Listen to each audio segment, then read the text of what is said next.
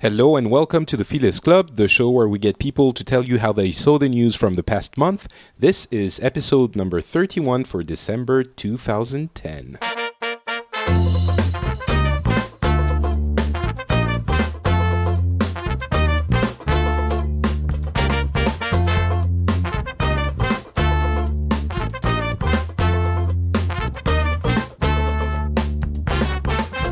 Hello, everyone, and welcome to the Phileas Club. This is the show where, of course, we talk about the news from the past month. We're a little bit late, it's become sort of a habit in the past uh, few episodes, but uh, hopefully, we'll have a good show. My name is Patrick Beja, I am from France. As usual, I'm joined with my friend Turki from Saudi Arabia. How's it going, Turki? Well, I'm fine, Patrick. It's been a while. It's been oh, about a month. Imagine that. Yeah, and you got a lot of snow there. well, in France, quite a bit. Yes, we did. Um, and we have together uh, also with us uh, John and Paul. I was going to say Paul and John. Uh, we have two of the Beatles with us today. Um, yeah, you know, all, John always comes first. in, in, the Beatles, that that is sort of a uh, unfortunate truth. I agree. So yeah, today, Paul's still I'm, alive. yeah, that's a good rebuttal. I agree. Sorry. How are you doing, guys? uh, so what's that that Beatles thing? Uh, what do you mean? What What are the Beatles? Oh, uh, no, those little things. Oh, you might call them scarabs uh, all right. Yeah, now I know them. so Paul uh, has been uh, on the show with us a uh, few months ago. Uh, he is, of course, the host of Concast, uh, and he's based in Hong Kong.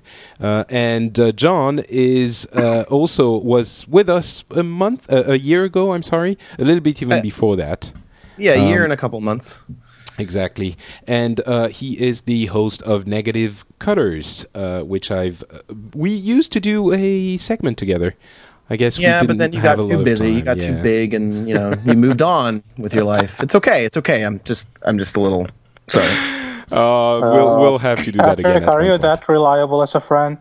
I, I am so somewhat. I think reliable. I think I think I need to reconsider our friendship if that's how reliable you are. we'll talk about this a little bit later because we do have a lot to talk about. Uh, oh, and I didn't mention, but Turki's uh, Saudi Life has been relaunched uh, a few days ago. So we'll talk about this uh, at the end of the show.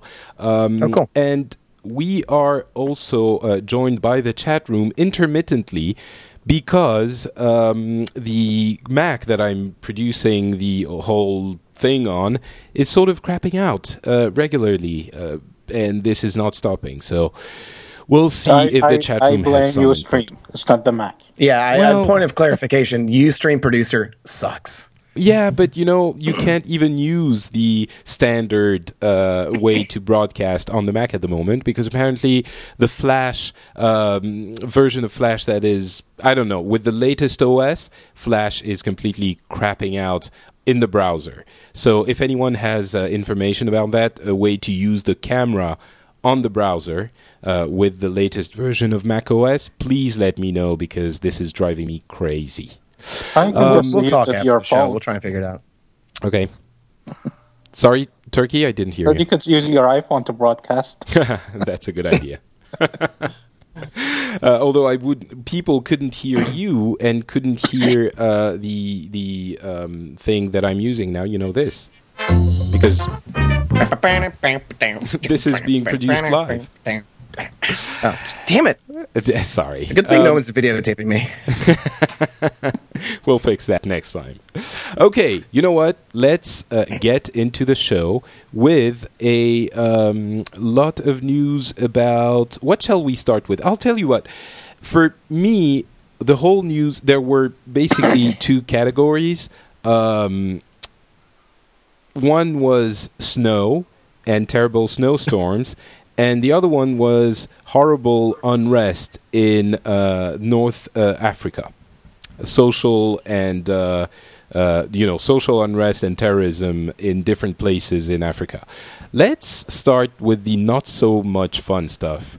Uh, let's start with you know uh, Tunisia and Algeria and stuff like that. Unless you guys have something else you want to start with. Nope. Nope. Right. Your show. All right, let's do that then. You're the boss. So the uh, main thing that we've been hearing about in the past, I would say, a couple of weeks.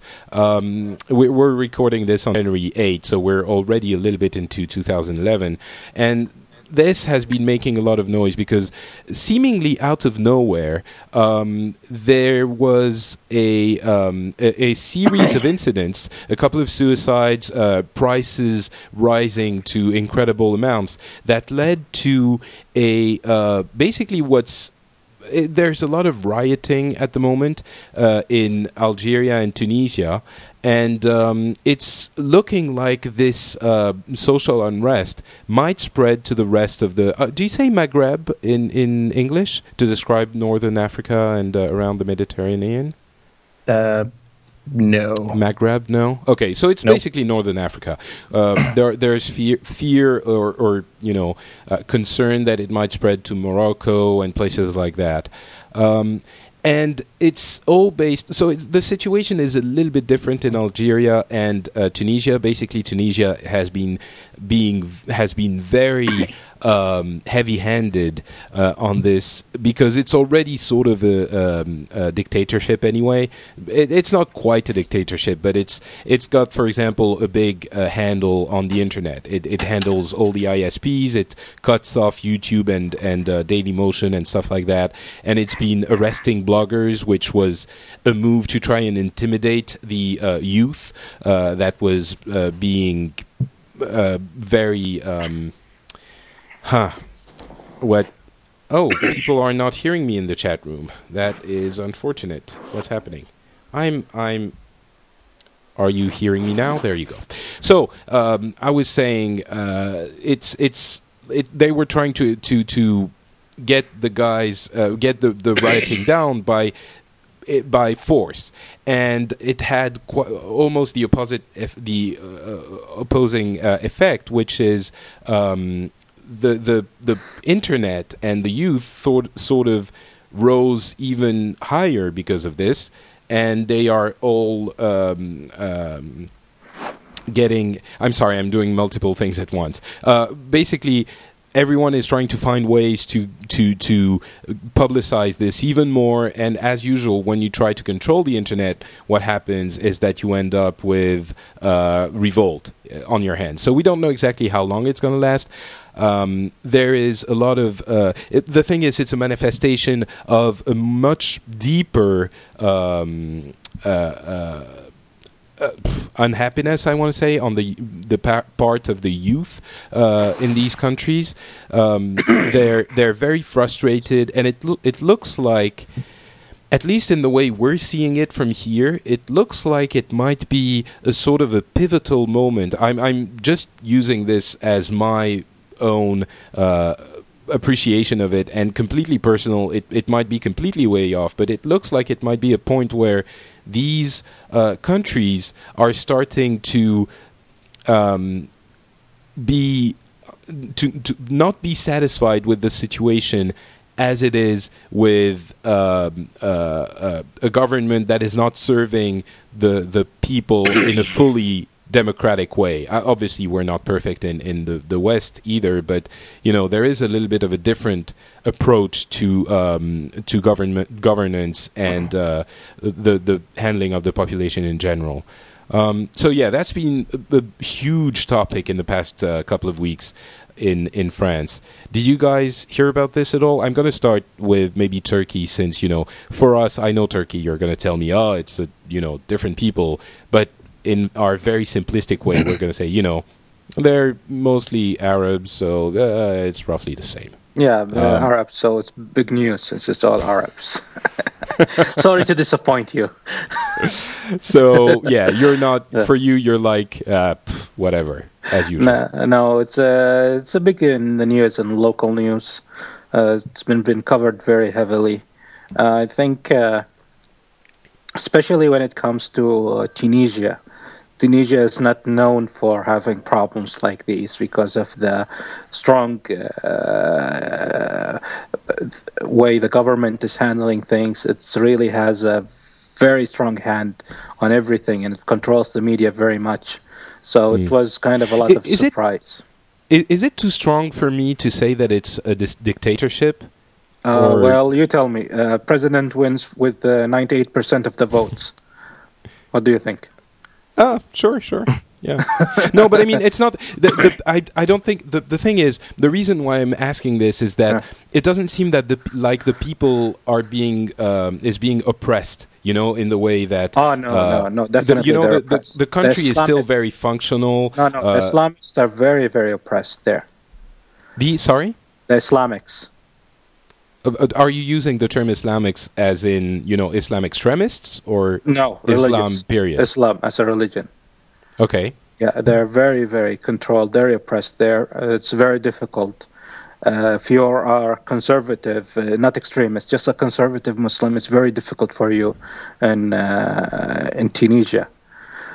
Okay. and they do have a lot of laws, and it the Tunisia government does go too much and a lot of times against the will of the people or their opinions about life and uh, religion in their life, which is uh, really pressing. And of course, even when ignoring all the Islamists, it's also pressing anybody that opposes the government, no matter what their opinions. Even if you're on a liberal side, if your liberal views oppose the government, then definitely. Uh, okay. it's, it's, one of uh, uh, you wouldn't think that, but if you really look into Tunisia, Tunisia is one of the most closed countries in the world. It's very controlled, very closed from the outside world in its own way. Maybe not by tourism, but uh, if you go to Tunisia, you will figure it and go walk in the streets, you'll notice that. Hmm. It's interesting because you know we obviously in France we have a very close relationship with uh, Tunisia. It was one of the former colonies, and we have a lot of immigration from there. Yeah. Um, and there is a lot of yeah, there's a lot of tourism. It's very um, uh, to us. I mean, I'm sure everyone knows this, and I'm going to sound like an idiot for for saying it, but I, I didn't realize how. Um, how much of a strong hand the government had on the media, for example, or uh, I didn't know that all the ISPs were controlled on a governmental level, uh, so they can cut off just like they can in China. They can yeah, cut off definitely uh, because, one, or, one because, site. Or as I said, because uh, Tunisia has a very strong control, so you don't really hear much from Tunisia on these matters. Because, and if you do follow all the news, and you can check uh, uh, the human rights websites or any other uh, big media, you'll notice there's a lot of problems in Tunisia when it comes to human rights. I, I sure. would I would consider Tunisia uh, in its own way. It might be completely different, but in its own way, I think Tunisia is even more oppressive than Saudi Arabia. Hmm. I see. Yeah. Well, now of course the situation is a little bit different in uh, in Algeria, which has a, a, a, its own set of problems. Um, yeah. Uh, probably issues with uh, with poverty and, and unemployment and things like that. But the government is a lot more uh, open uh, than it is in Tunisia, and still the unrest is very uh, similar. Um, yeah. So, uh, sorry, go ahead. Yeah, uh, I think Algeria is a lot more different. Uh, the situation is uh, different in its own way. I think Algeria is not also a complete democracy, but I think uh, compared to Tunisia, it's a lot more open, uh, a lot more willing to understand. And I think their problem is less serious than it is in Tunisia. In Tunisia, the real problem is unemployment. People are just tired of not being employed. Mm. Uh, in Algeria, it's more about the government suddenly decided to stop uh, uh, subsidizing for food and other stuff, and people were not happy that prices went up. So that well, they went up like eighty percent. Yeah, definitely. Um, so. Yeah. Now the government's rethinking and is considering that uh, they will uh, start lowering some of the prices back down. Mm. So it's just the condition is, I think, very different. And uh, the only reason, even in Tunisia, things got out of control is because one of the protesters uh, uh started a fire, uh, burned himself to death. Mm, right. Yeah. So exactly. Uh, I think that's what really started the entire uh, problem in Tunisia. And he hmm. was the, you can say, he was the torch that started the riots and everything. Right. Um, it was in Tunisia that there was a, a young man who got um, who also uh, committed suicide um, after his uh, I'm sorry, I can't remember exactly, but there was an issue uh, with him not being able, being so desperate uh, because his uh, goods were seized by, by the police, and he couldn't find any other job, so he committed suicide or something like that. And I, before I move on to, you know, I want to ask, of course, Paul and John, what, what if you know have they they've seen this, if at all. Um, by the way, was, Scott tells us we should talk politics for a change. Scott, Scott Johnson on uh, Twitter says, "Yeah, you guys should talk politics for a change." Maybe, well, we might just. Um, we, um, yeah, the one image that was very um, strong uh, on on the news was during the riots there was a, a, it's a lot of young people obviously there was a young a, bunch of young people you know, with their heads uh, covered and with uh, weapons rioting. And they were being interviewed by the TV, and there was one in particular who was saying, "You know, you know what? There is no future for us here. There is nothing to do. We don't. We don't even want to stay here. They, sh- they should just let us uh, um, immigrate. We just want to leave." And as he was saying this, he was wielding this giant sword um, around and I have to say, it's it didn't. Uh, it didn't, uh, you know, instill me with the greatest confidence. It, this guy was seemingly, obviously pissed off and violent, wa- waving his sword around, going like, "You guys should just let us immigrate." Obviously, saying, you know, we want to go to Europe. And th- that image was sort of, huh, okay. Um, are where I I don't know, you know. Uh, just, who's still stopping them from going to Europe? Well, you know, the, the, the I'm sure the French government and other governments in Europe are not exactly happy that with the immigration rate. Huh? But so, that's another so, debate. So, so why are they blaming their own government? Well, I'm not sure. You know, I think it, it was a general general statement. I don't think it was, you know, addressed specifically to the uh, Tunisian government. Um, but um, yeah, so let's let's go to Paul.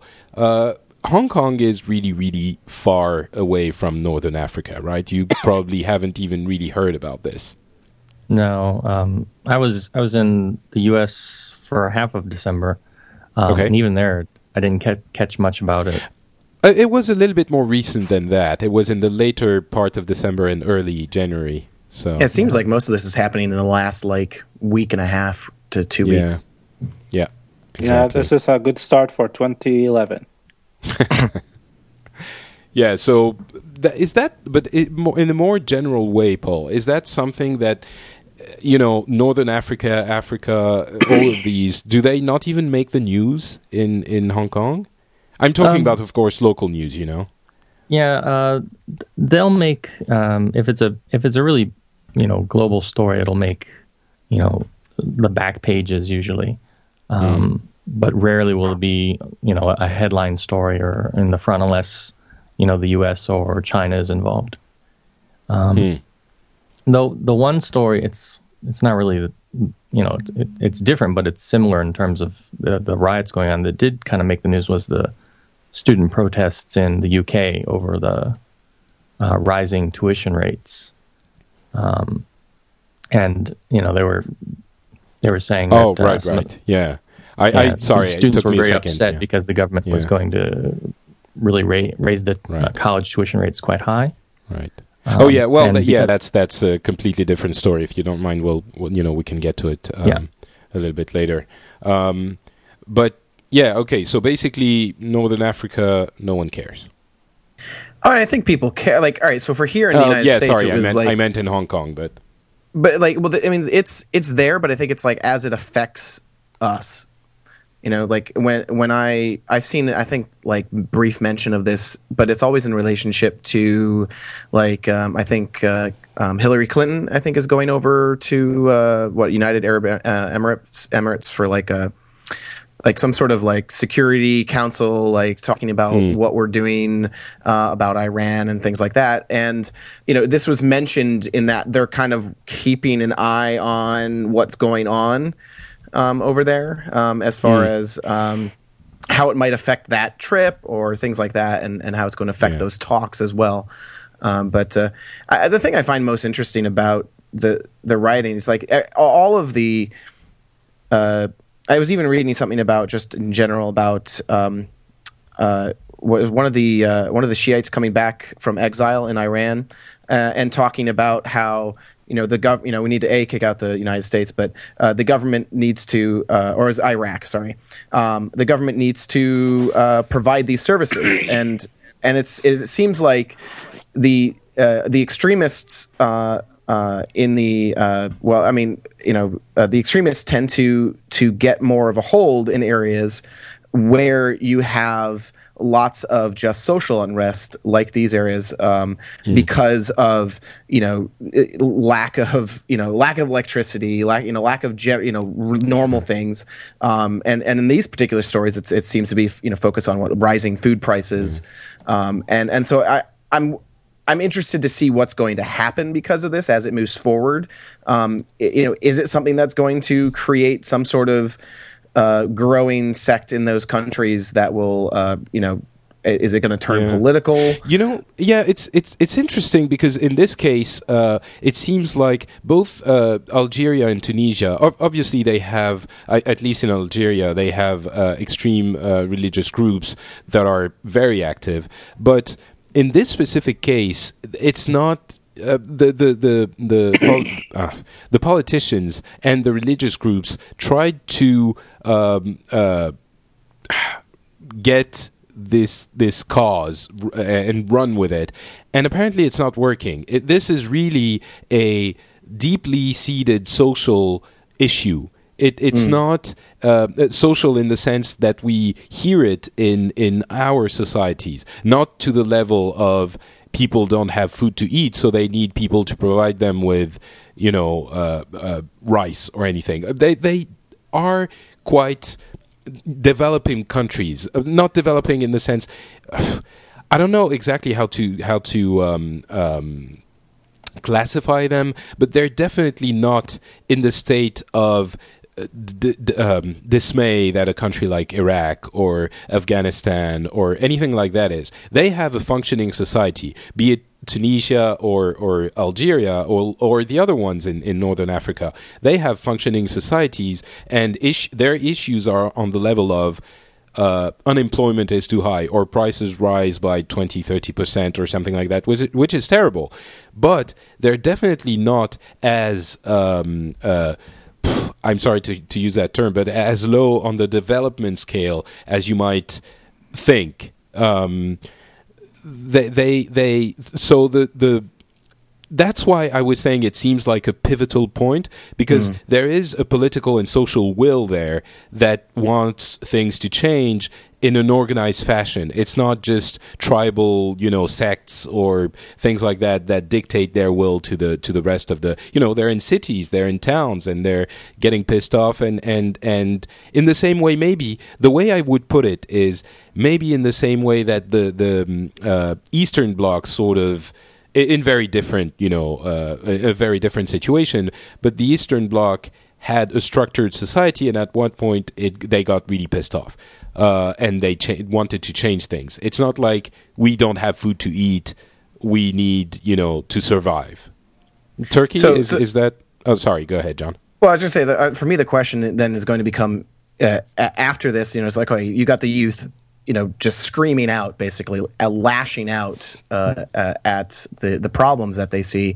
Can this be calmed down a bit uh, taken away from violence and can that energy be put towards something useful like will will the youth of those countries be able to uh, to to formulate a plan to actually make real change other than just throwing themselves wildly against the wall hmm. that is a very good question and i think this is where no one knows, right? We we don't know how it's going to turn out. But I have a hard time imagining that, especially in Tunisia, things would actually change into a full scale revolution that would overturn the government and get a dem- democratic regime in place. I, I don't really see that happening. Um, well, uh, actually, I think in Tunisia, there's a better chance in Tunisia than in any other country. Really? Uh, yeah, because Tunisia is one of the most oppressed. It, it might not happen because the government might be too strong, but uh, yeah, exactly. That's what I mean. Yeah, but if we're talking about the people, then the, that's where the people are most likely to happen uh, a strong revolution. And I think it, if, if a revolution ever does happen uh, in Tunisia, I'm assuming and I expect that it will be a bloody one from uh, at least from what I know about the country and about the, how things are there. Algeria is basically a democratic country in general. They still have a lot of problems. They, it's not exactly completely democratic. They had to cl- uh, stopped an election. But what really bothers me, what makes me worry, is these of the problems these governments are having are the same exact problems that cause all of these uh, Islamist extremist uh, movements to grow. This is w- what's really bothers me because that's how they get to people.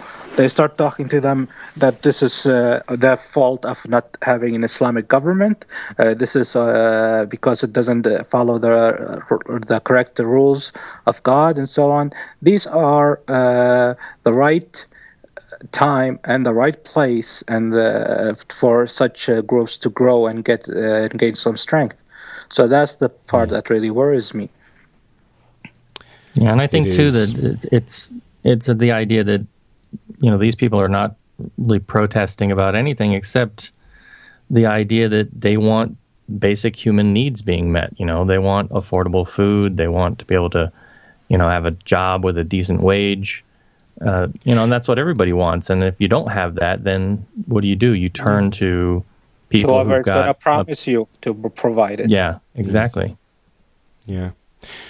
Yeah, that is. Well, it's still very early in the situation, so we'll have to uh, see how it evolves. But it is definitely. I'm. I, I have to say, usually I'm not surprised when you guys haven't heard of things like that. I, I mean, you know, in Asia or or the U.S. But here, it's it it might be the the first time where there is so much noise about it. Maybe for the you know, of course, geographical proximity is a reason, and and historical uh, proximity also, but it, there is such it's such an important thing that's happening right now, um, and we're talking about it so much in France. And it seems like it's an important thing for uh, at least you know Europe and Africa in general that it would be reported on a little bit more um, for you guys. So it's the first time that I'm actually genuinely surprised that you haven't heard uh, more of it. But um, I don't think we would have I'm, heard anything about it if they hadn't hacked Facebook in Tunisia. well, there you go. Yeah. Um, that was one of the big stories. We could talk about this a little bit more, but I'd rather, if you don't mind, uh, move on to uh, another uh, story from uh, from Africa, uh, and more precisely from Egypt, um, which has been talked about quite a bit. Uh, a series of uh, terrorist attacks against the um, Copt. did you say Copts? I'm yeah. not sure what the English term is. Copts. I think so. Yes, I believe so. Yeah. Um, so the Christian uh, Copts in Egypt have been the have been the target of uh, a series of religious attacks. Uh, of course, it's obvious, but um, uh, perpetrated by uh, extreme um, Islamic groups with the aim of. It, it, okay, it's difficult to say exactly what their aim is, but I think it's clear that they want to. And it's, and it's oh, difficult to, to say who did it. Well, it's let's say it's probably safe to say it's uh, extreme Islamists, isn't it? And my uh, personally, no, it's not okay. safe for me personally to believe that. All right, a, I think uh, it's a it's a high possibility, but I also so who else would would would would do the local government would have an interest? No. Yes. The local government, the the Egyptian government, yes. you think would? Yes. Okay, because let's they, hear your conspiracy theory. No, no. So uh, if you really think about it, they're having a huge problem after the elections. The last elections, the Egyptian elections for parliament, were a complete sham. Even all the opposition parties withdrew from that election completely. Even the people who were supervising the election, who are the judges, have been protesting and demanding that the entire election process be redone all over again. It's been all over the news. It's been a huge thing in, in Egypt. And suddenly you have this bomb. Suddenly everybody forgot about everything about the elections. Okay. It's um, just too it, perfect of a timing. I'm not saying it is the government. I'm saying there's always that chance that until I see hmm. proof either way, I'm going to keep uh, waiting and not uh, judge. I, I can't Okay. imagine it's actually the government. I mean, although the the government has been blamed largely, I think, by the by Well- the Coptic well, it uh, doesn't- it doesn't- blamed it for not doesn't doing have to. anything. They, It doesn't have to be the government for. itself. It could just be the government that knew about it and just watched it happen. Okay, um, so I'll uh, I'll say two things about this. First of all, I think it's a little bit, you know, um, tinfoil hat ish. Uh, did you see? Did you Um, see the but- news but let- let- actually- let's- let that me- Fed- let me just that- finish. that- no, that- Look, just he gonna bought a whole brand new roll of uh, Reynolds wrap just for today. The threats, the threats were issued on extremist websites two weeks in advance. They told them how to do it. They told them how, when to do it. And uh, and you don't, don't tell me the Egyptian government and the Egyptian uh, secret service or whatever did not see those websites and did not have an idea that that would happen. Yeah. Right. So, you, I I mean, don't so know you're saying I- they're they're culpable just by the, the the knowledge of it and not doing anything about it. He's saying they might have let it happen. Yes. Right.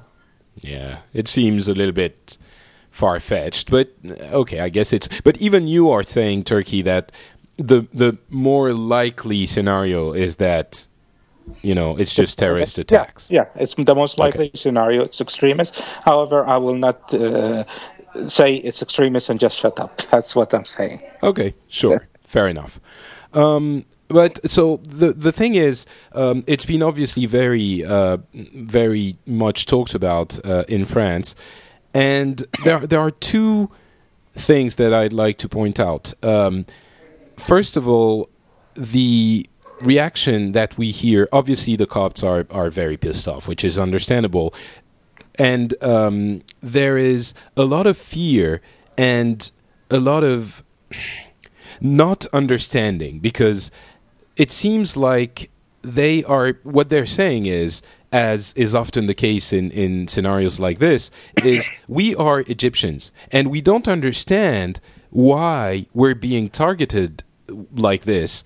We're not we don't have any agenda, any interest in in fighting anyone. We're just here minding our own business, and all of a sudden a bomb explodes. And it's not like you know, uh, in in some cases you can make the case that there is actually a conflict between two ethnic groups or religious groups or but in this case really their only um, uh, uh, fault is that they are christians and that's it.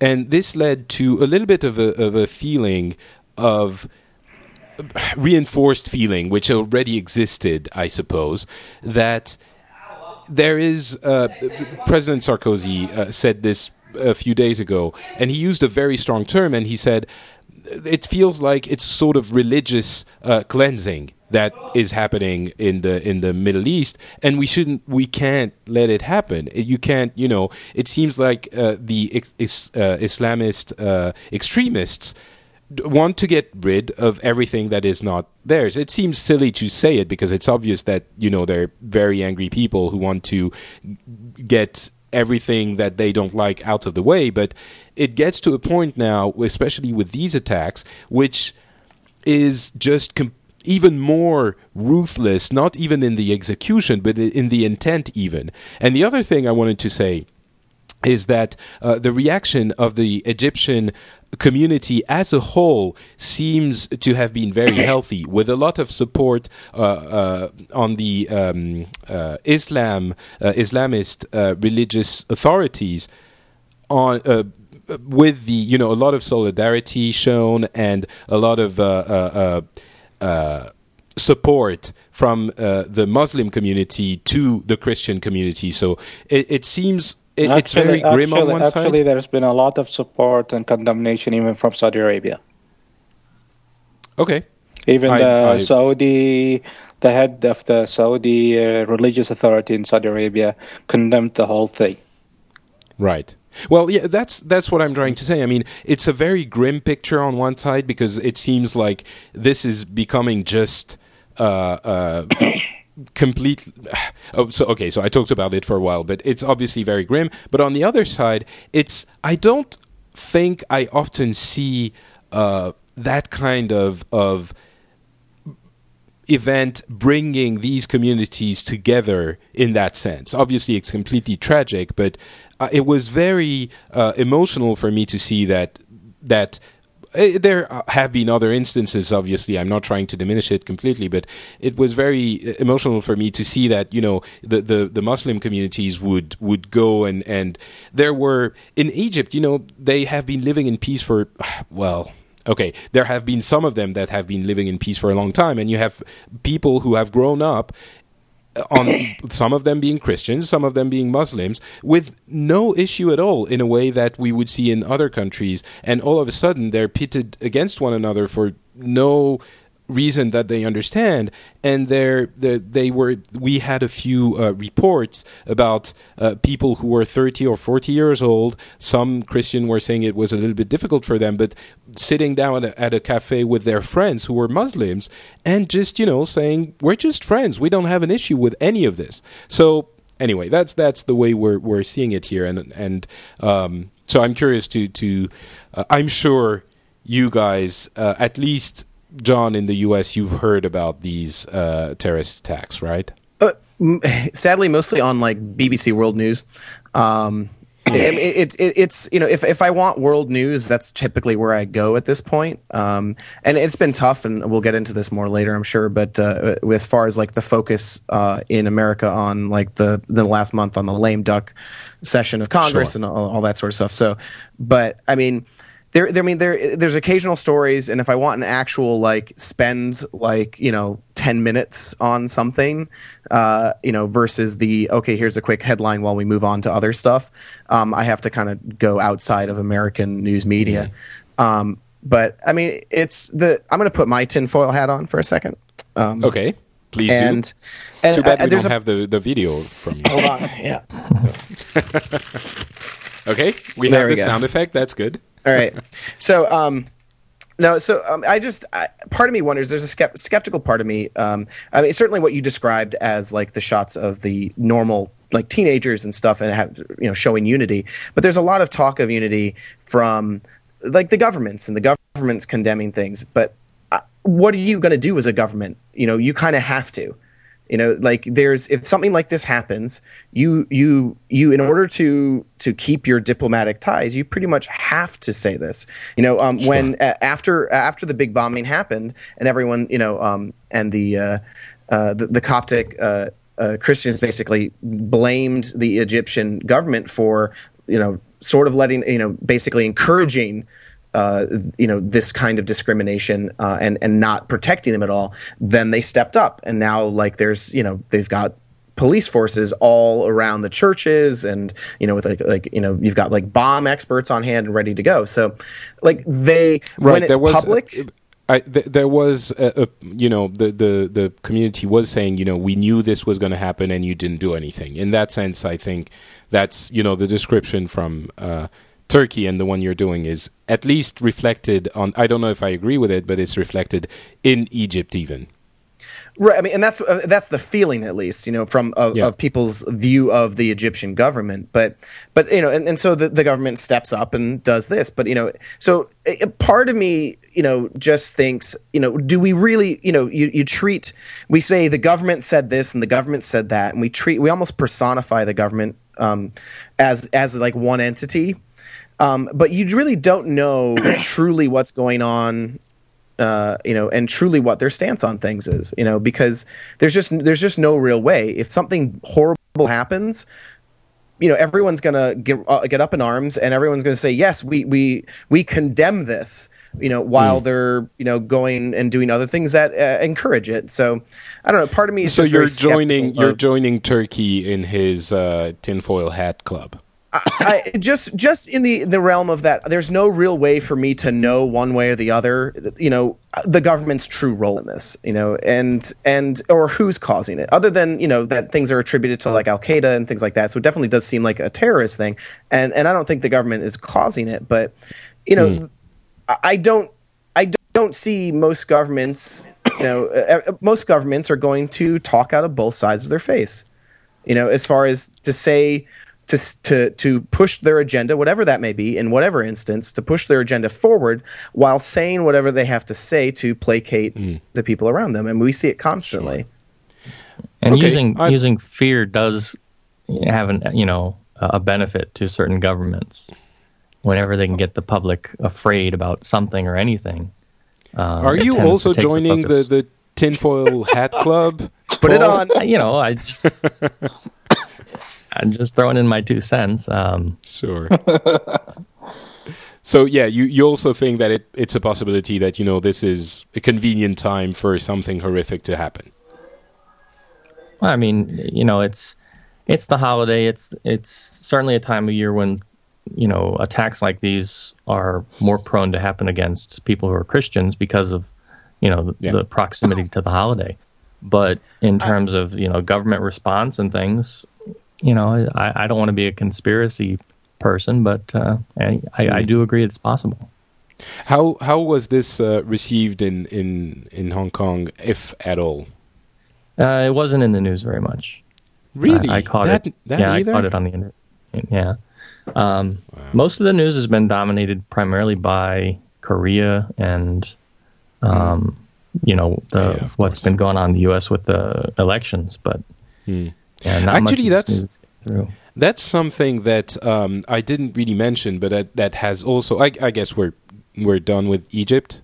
Yeah, Turki. Unless you want to add something. I- oh, sorry. Uh, Well, we I, I, uh, I just want to clarify as far as like you know, I'm not saying like, I don't want to say like the you know that I think Egypt like had a hand in it. I just say I'm just saying I don't think you can trust the initial response of a government to public outcry as their stance. You know what I mean? Like Sure, I guess I, I understand what you mean, but it's just that if you go with that premise, which, yeah, I understand there is a certain measure of this in everything, but then you can't trust anything anyone says ever. exactly. Okay, there you go, tinfoil. um, so, Turki, you wanted to add something? no, Okay, so let's um, just talk about Korea for a little bit because um, obviously in early December that was it seemed like we were almost at, at the brink of World War Three. Um, m- Paul, maybe I can let you talk about this because obviously you're a lot closer to the situation. Uh, can you, if if you will, uh, do a short summary of what happened and how uh, uh, things developed? Okay, uh, I'll do my best. Not an expert on you. Korea.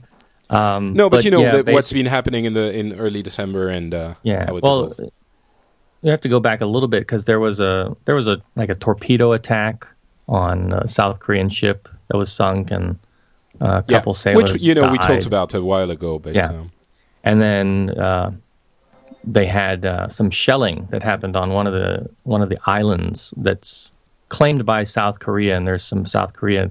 There's a base there and uh, some civilians living there, um, but North Korea also claims it, and they decided to uh, basically bombard it. And I'm not that was in November, sure. right? Yeah, That, that was in November, and then the the big issue in December was that South Korea uh, had uh, planned some military exercise. Uh, on that very island, which and there was a whole issue with uh, in in inside South Korea because uh, some people thought that the government had been too weak once the when the attacks from North Korea had uh, happened, uh, so they were apparently making a show of force in um, in December by actually going through with these exercises. But North Korea was basically saying, if you do this, this is it's it's war, and they weren't just Yes. you know just just And- playing around. It seemed for Well, a the while interesting like thing it is, was- is that, they've technically been at war. The, the Korean War never ended. Um, yeah, no, yeah, of course. I mean, but if you do this, we're at attacking back, and you know we have troop. There were troops amassing at the at the uh, uh, borders, and like it, and the the Americans were getting in to support the. Uh, the um, uh, exercises, the military exercises of the South Korean, and China was thrown into the mix, of course. And for a moment there, it seemed like it was getting really, really serious. And Yeah. I don't know, maybe midway through December, early, you know, maybe uh, by the end of December, all of a sudden it just died. Nothing happened. Yeah. I mean, they did their exercises and everything, and then eh, that was it. and I don't even know. and there's been some there's been some interesting speculation as to you know why and the timing and um, because Kim Jong Un, the son of Kim Jong Il, is is being uh, sort of groomed to take his position.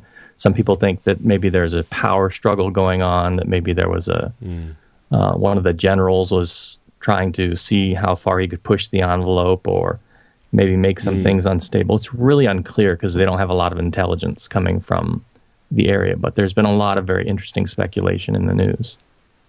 And so, how did uh, you guys hear about the resolution of this whole story? Because, as I was saying, for us, it just ended. Do you guys have more information? They just. What happened? They just stopped? That was it? You know, they did their exercise and okay, never mind? Yeah, the, the, the South Koreans, you know, did their exercise. It it from what I heard, it didn't go through to the full extent, um, and still there's still a lot of South Koreans, you know, because they've had casualties on their side. Uh, a lot of South Korean people think that the government is being you know, too timid in their response.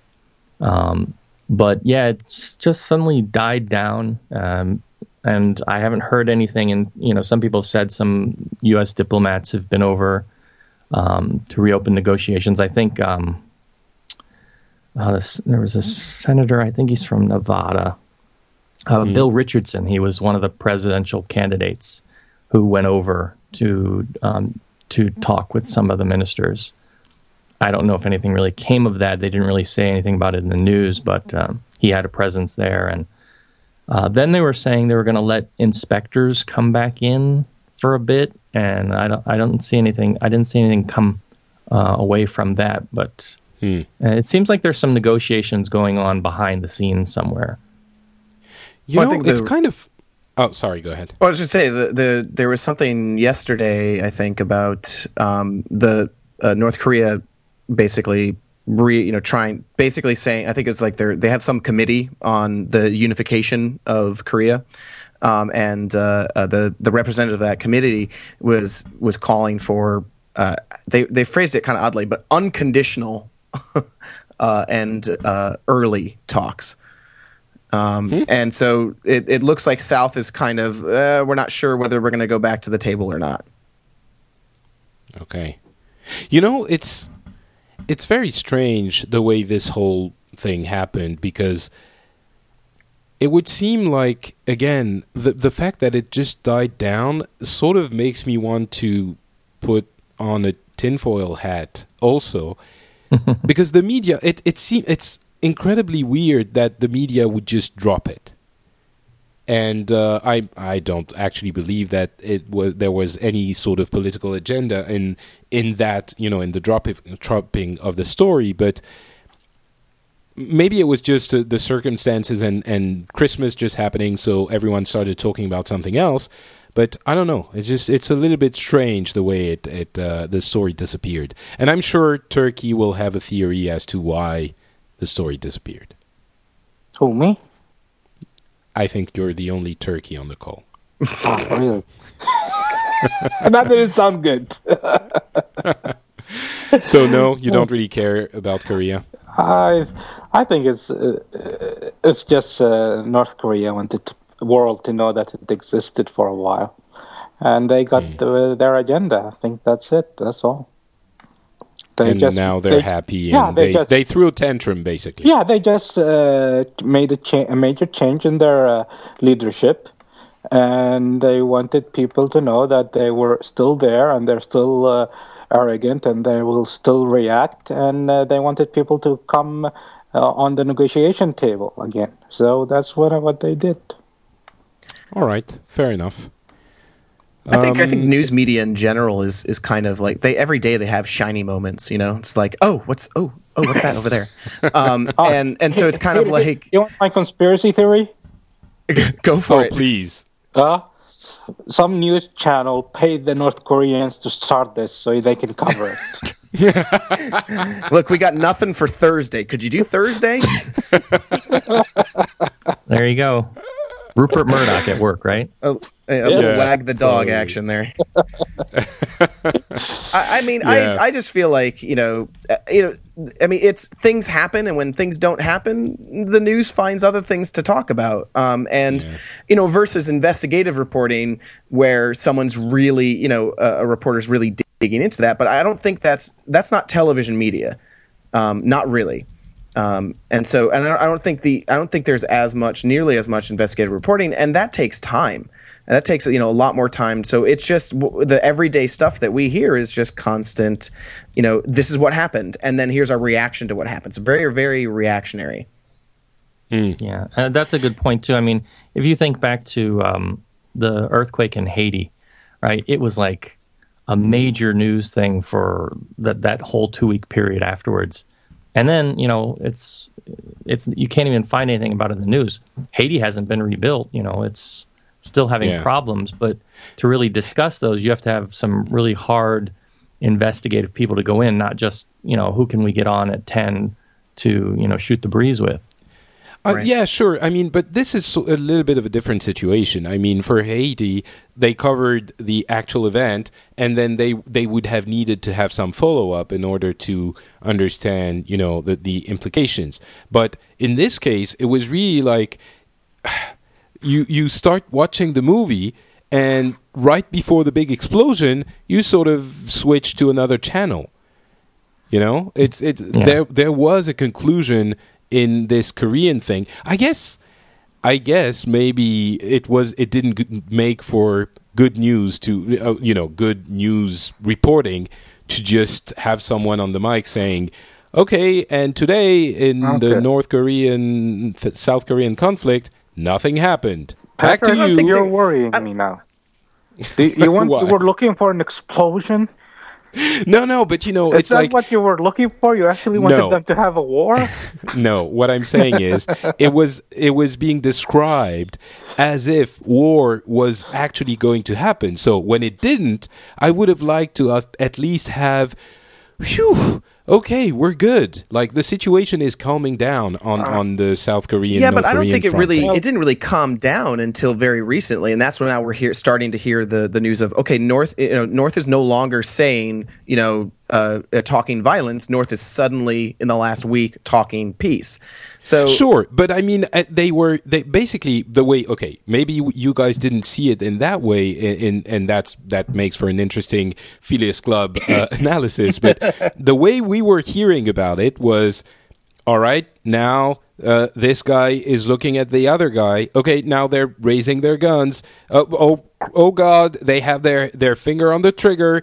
Th- They're starting to pull the trigger. Oh, holy crap! And then they move on to oh, and here's a Christmas tree you know and you're like wait did they did, did they pull the trigger did they what happened you know I- it, it was I- I think it's more of that the you know it was like okay the the fingers on the trigger and nothing else happened. And and so it was just hmm. waiting for something to either to really happen. And I don't think it really happened until recently you know one way or the other. I don't know. It, it just seems like it wasn't there wasn't much to report other than that there's not much to report. And that's not yeah exactly yeah. not yeah that's what i guess that's what i was saying also with the that doesn't make for excellent news reporting to say and today nothing happened. And The- it, the- it it's also makes me wonder. snowing. Yeah, if there's stuff going on in closed room meetings that the media just doesn't isn't privy to, you know, the deals being Yeah, brokered or things yeah. being made um, that just won't come out at least in the near future. Yeah, probably. Um, all right. Uh, last thing I have on the international front, uh, which I really want to mention, is the story in Cote d'Ivoire, which has been developing. It's probably the other, uh, along with the the uh, Tunisia Algeria thing, uh, the biggest story we've heard the most of, and and that one went back all the way from uh, late November, early December.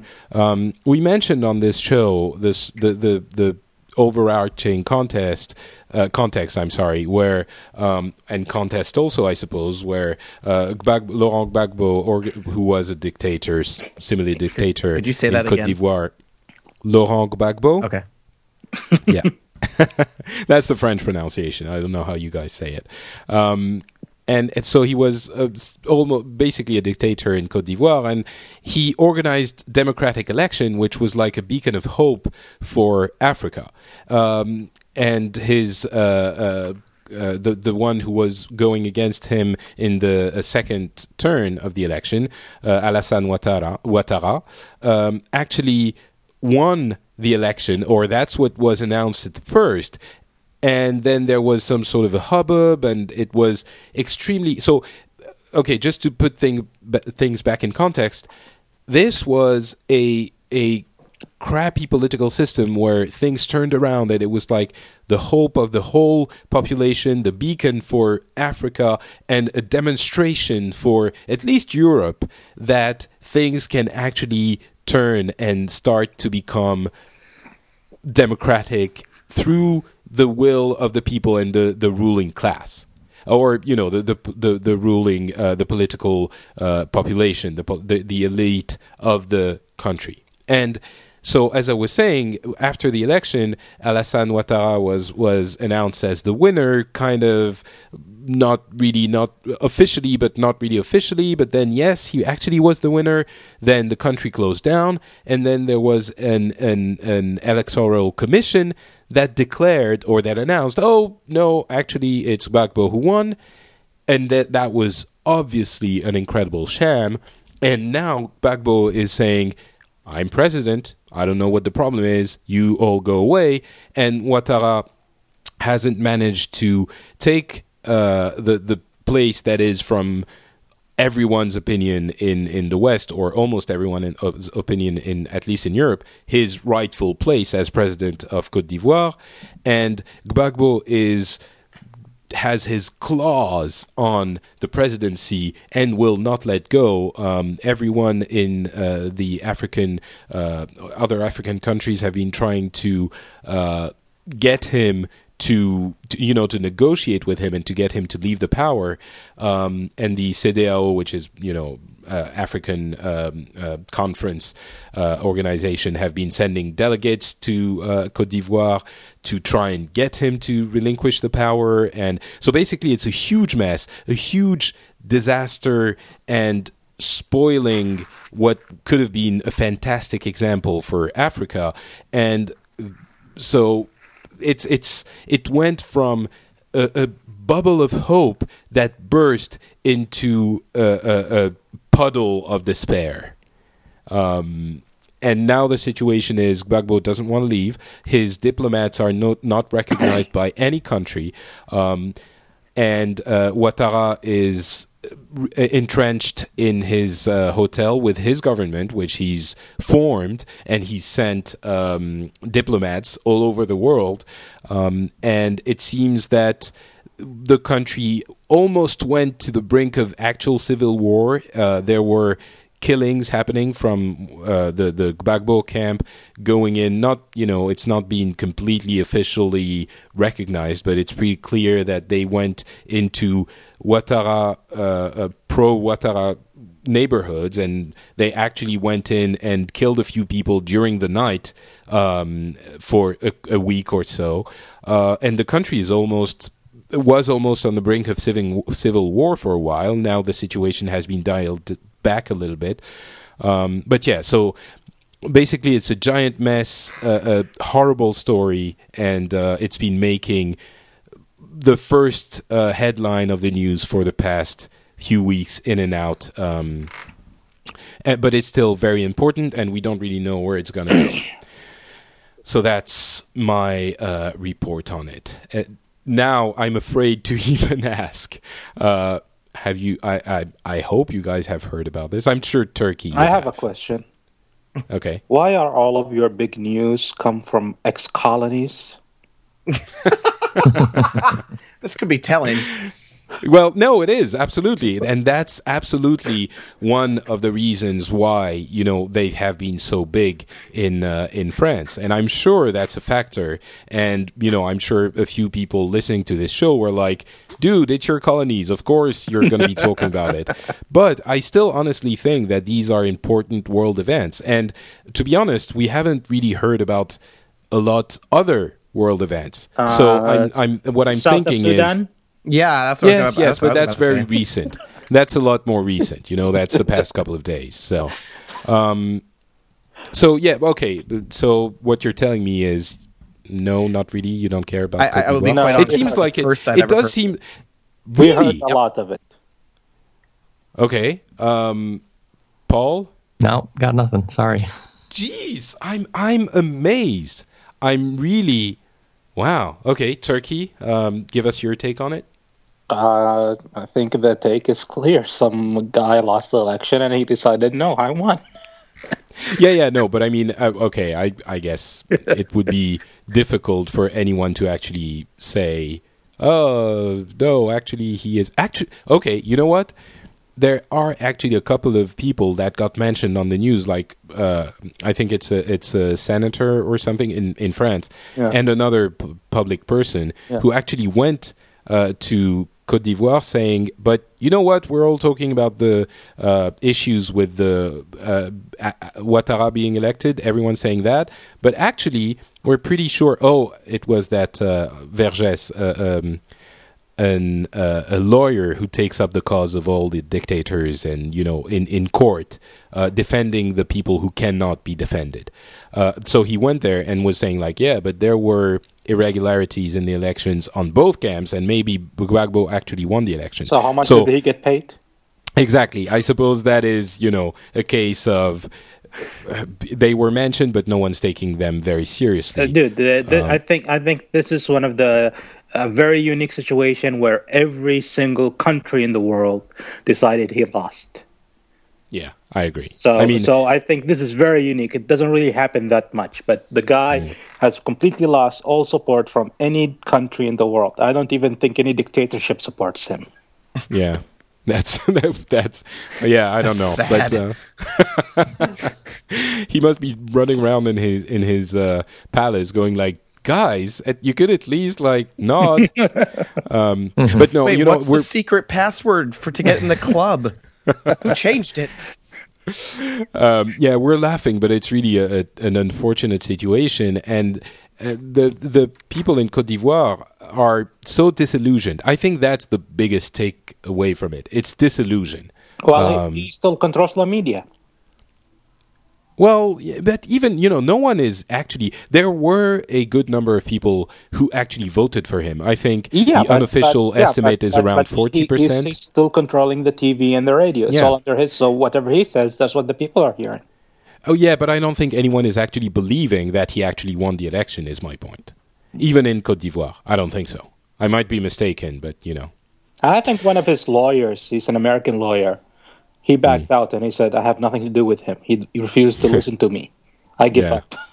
Yeah, yeah, it's really he's being completely pig-headed, and ev- everyone, you know, it's not like I, I was saying. I'm sorry for you know if if some people listen to us uh, in Africa or you have African origins or whatever, but it's not like the African countries all have a, a- an immaculate track record in these affairs, and even mo- you know uh, from what I've heard, all the African countries are like, okay, that's you're overdoing it. Just give it up already. That's not you shouldn't. You know, that's enough. Um, Hey, Okay, they so froze all of his accounts. yeah, yeah. Uh, they actually, but you know, that's not gonna do anything. I'm sure he's gonna be fine money wise. How is he going to pay all of his supporters? Yeah, that is the issue. I mean, him personally, uh, he he might have to end up starving his country and and you know getting into a situation of a real African dictatorship where he has all the money in his palace, he's completely closed off in his palace, and the people around him are, you know, dying of hunger. Ah, let them eat cake. See? Something like that. You see, you Um, French people, what you did. no, but I mean, it it it might create. I don't know. Okay. Anyway, it's it's a horrible situation. Uh, I imagine. I guess you guys. There isn't anything to say about it. Even it's it's pretty clear. But um, all right. What do you guys have international stories um, that I didn't talk about and that you're gonna belittle me for not uh, mentioning? Dude, you didn't talk about the biggest news story: Okay. WikiLeaks. Oh, that was in December. Right. Well, I it's been completely going forgot on about for a it. while. Yeah, yeah. it's been ongoing. Yeah. Yeah. Yeah, I guess we but he did- was yeah. arrested. I think in December, wasn't he? That's true. He was arrested, then he was released on bail. um, I guess the only the only thing I would Was say it about Michael this- Moore? Didn't Michael Moore pl- pay his bail or something? he did. I think I didn't know. It wouldn't surprise me. He, I think he Yeah, got. it I think he tr- helped get him out of jail. You know Well, that I, I don't think he used his Visa card though. Probably not. um, you know, the one thing I want to mention about this, um, I, I talked about it in my uh, te- French tech news show, and some people on the uh, comments uh, reminded me of something that I didn't say, but f- about this arrest specifically. Everyone in the media everywhere is talking about the uh, alleged rape um, uh, d- that Julian Assange is accused of. And I don't want to diminish any of this, and people who listen to this show know how much of a feminist I am. So I don't take any of this lightly at all. But the the thing that he's accused of is not rape in the sense that we understand rape at first, you know, at when we first hear the, the word. Um, he's being accused, I believe it's not completely clear, but I think it's something along the lines of the condom that he used when we, he was having sexual relations with the woman in question broke. And I, I read he didn't use one with Yeah, something one like of that. his- Either- one of his partners, and she was mad about it. Right. Exactly. Either he didn't use one, or I think he claims that it broke, or it's something along those lines. Which obviously, you know, if if he if she thought he was going to use one, or he implied he was, and he ended up not using one, obviously that is not okay, and it, he should be. If there is such a procedure in Sweden, which is the case, then he should be uh, prosecuted in accordance to the law. But it does seem awfully suspect that it's being reported as plain rape without any kind of further detail everywhere because this is a much more serious accusation. Um, so yeah, I just wanted to throw that out there. I guess uh, I guess the question this. then comes if if he didn't use a condom and she wanted him to use a condom, but he continued anyway, but then she wanted him to stop because he wasn't using a condom, then it becomes rape. Absolutely, I don't think that was the case though. Okay. Uh, but yeah, I, I don't have the details. I, I don't want to go too much into it. But yeah, if, if that was the situation, then it's a lot more understandable that it, w- it would be called rape. But I don't think that was the case. Okay, you guys just gave me a huge headache. hey, Turki, how how how is uh, WikiLeaks being reported on uh, in in Saudi Arabia? Oh, a lot, a lot. Yeah, yeah. I, I especially I like the conspiracy theory, which is now completely broken. which one? The one that said uh, WikiLeaks made a deal with Israel not to publish anything attacking Israel. Really? Yeah, when the first the first WikiLeaks never mentioned Israel in it at all. So Yeah, I didn't. I so didn't. that you came know. out. Oh, it did. Okay. so what? So Because people wait, in- so if you don't if you don't say anything about Israel, you must be uh, you know uh, com- you know i- in cahoots with them. Exactly. well, amazing. you know, if it, it would seem it, w- would seem interesting if the cables, the diplomatic cables, mentioned you know ninety nine percent of the countries in the world, and Israel was conveniently left out of all the communications of every country. that would be a little bit suspect, but uh, I don't know what the situation is there. But uh, we didn't hear anything about about that. I have to say. no, Israel now. It's uh, there were leaks about Israel. Yeah. Recently, so Yeah, I understand. but it was hilarious. Every, when someone comes up to me and said, "You know, this is a conspiracy theory," and I look at them, dude. They have 250,000 uh, documents. we only yeah. saw about what 5,000. So so if Turki thinks you're nuts, man, you really must be a crackpot. uh, Paul, what what uh, did WikiLeaks incur in uh, in Hong Kong and in Asia Um, well, in general? Yeah, it- it's it's been in the news quite a bit because of the you know the the fact that it's internet based. Um, directly related to China, though, there was one story where one of the leaks came out about the um, the the upcoming guy who's tapped to be the new uh, premier who to take over for Hu, Hu Jintao, and excuse me, his name escapes me at the moment, but uh, it was this thing about his film preferences for Hollywood film, um, how he likes Really important stuff, as Yeah, in with it was all really the weird. It WikiLeaks was really, uh, cable you know, things. saying he likes uh, war movies like Saving Private Ryan and these things, and he doesn't like uh, Chinese movies like Crouching Tiger, Hidden Dragon. Um, so people are saying, is this going to affect the way that movies are made in the coming years in China? So I don't like Chinese movies. I love those. Yeah, but, but he he doesn't. He he prefer prefers the realism of war movies, I guess. Hmm. Interesting. Yeah, it's really like the other thing that we can say about WikiLeaks. I guess it's it's been received in the same way all around the world. It's although I do understand that you know. Okay, let's not get into the whole debate, but the the thing that came out was that nothing really came out of them. It was all things like, ah, this guy wears a wig, and ah, that guy doesn't like these movies. Okay, hmm, where are the big earth-shattering revelations about what this country really thinks about that country? Or Well, there was a you news story. Clinton did like- not like the president of South of uh, Argentina. She wanted to find something to talk about. to what? I'm sorry. She was looking for s- any embarrassing thing about her, so she can tell people about it.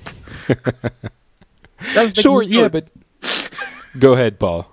Yeah, there was a there was a news story today or yesterday that I was reading that was saying the U.S. is having to spend all this money to relocate people who've been exposed or who've been compromised. Oh. I thought all the names were redacted. All the the Oh, come on, they can names. guess. You don't need the names. The government. Apparently the not. government Apparently, there's know. enough information to go on that they feel some people are going to be compromised somehow.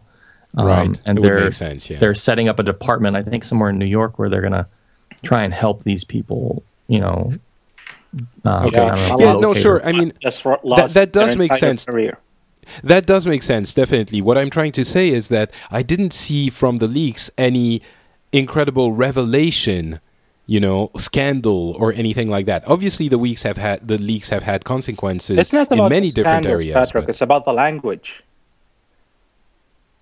It's all about the mean? language. For example, the way uh, the ambassador to Libya, the way he described the Gaddafi, although I completely agree with him.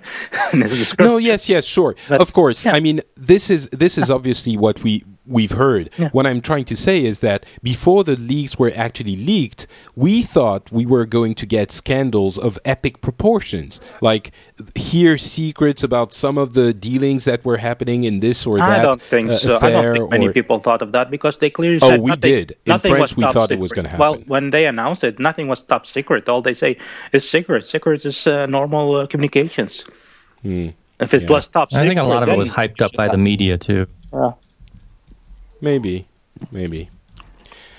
I don't know. All right. Uh, so WikiLeaks. Uh, let's move on to something else. Do you guys have anything else? Because you've been hassling me. Oh, this is all ex-colonies. We've never heard of this. Okay, Who what have you heard you? about? Tell me who was hassling you. I'll take care of him for you. That's very, very kind, Turki. I appreciate it. um, yeah. So, anything other than our ex-colonies happening in the world in December? Yeah, no. Qatar is uh, hosting the World Cup and Russia also. Wow, that is the least interesting bit of news I have ever heard in my life. Uh, there's a new country coming out soon. A new country? Yeah, Which one? south of Sudan. Oh, Right. yeah. Okay, fine. Yeah, For we're- some reason, yeah. a new okay. a new country is going to join the international community. That I mean, the, the the interesting thing about the the Sudan issues is like you know um, what you were talking about before, Patrick. I really hadn't heard anything about, but this this is bigger in the United States at least because it's a big fight over oil.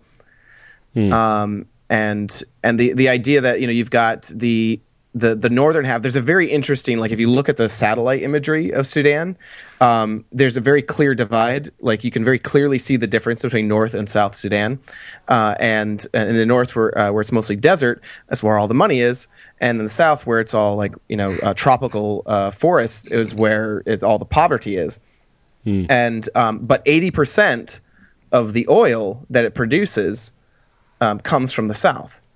So they're well, trying exa- to. to, no, to be exact, it comes from a specific town in the south that actually is so close to the border that it's they're disputing who should take it. Right.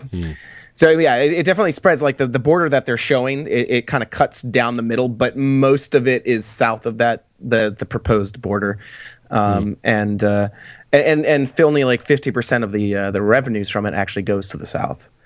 So it's it's the, the the balance of money and wealth in that country is uh, is is very offset in terms of the location of where it's coming from. But I mean, I think that's in in many places.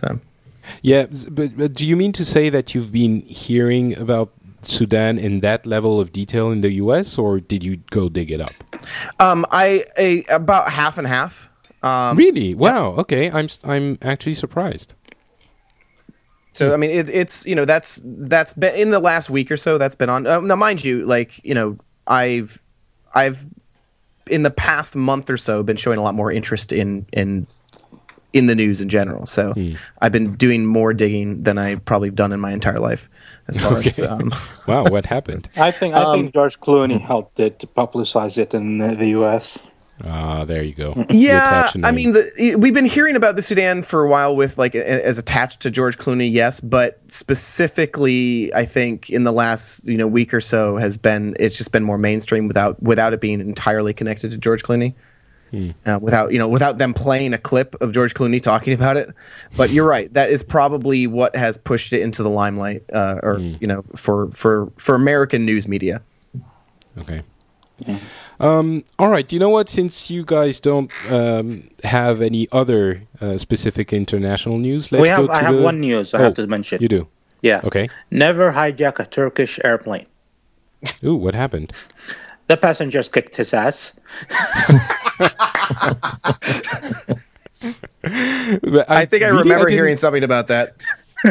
I remember a, a, a Russian air- airplane that actually exploded, um, but I haven't heard the one about the Turkish airplane. No, there's a Turkish uh, airplane flying from I think Norway to Turkey, and some guy tried to hijack it, claiming he had bombs, and 2 of the passengers who happened to be Turkish kicked his ass.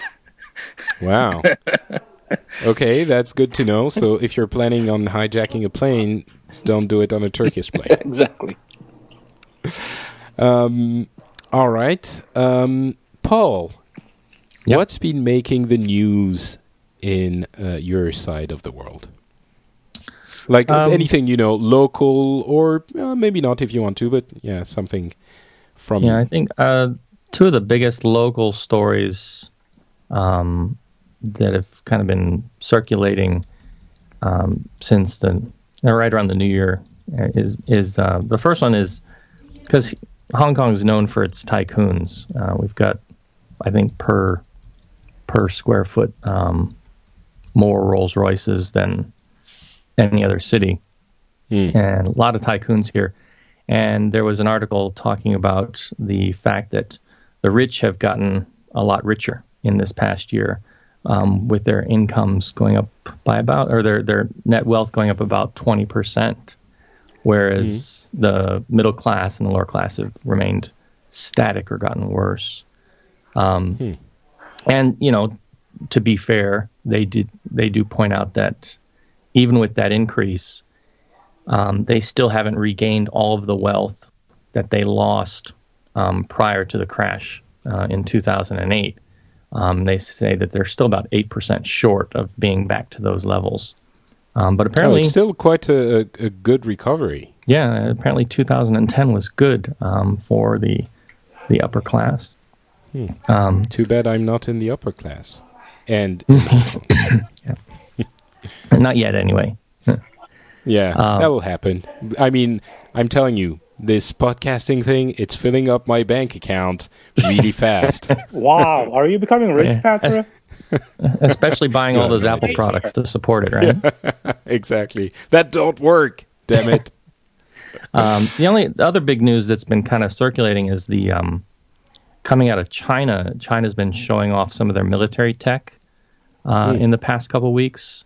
Um, the one thing they've been talking about is the the so-called carrier killer missile that they're developing, which is sort of a direct um, a direct uh, sort of opposition to the United States, which is known for their uh, carrier fleets um, giving them, you know, superior air power in, in, in the in the seas.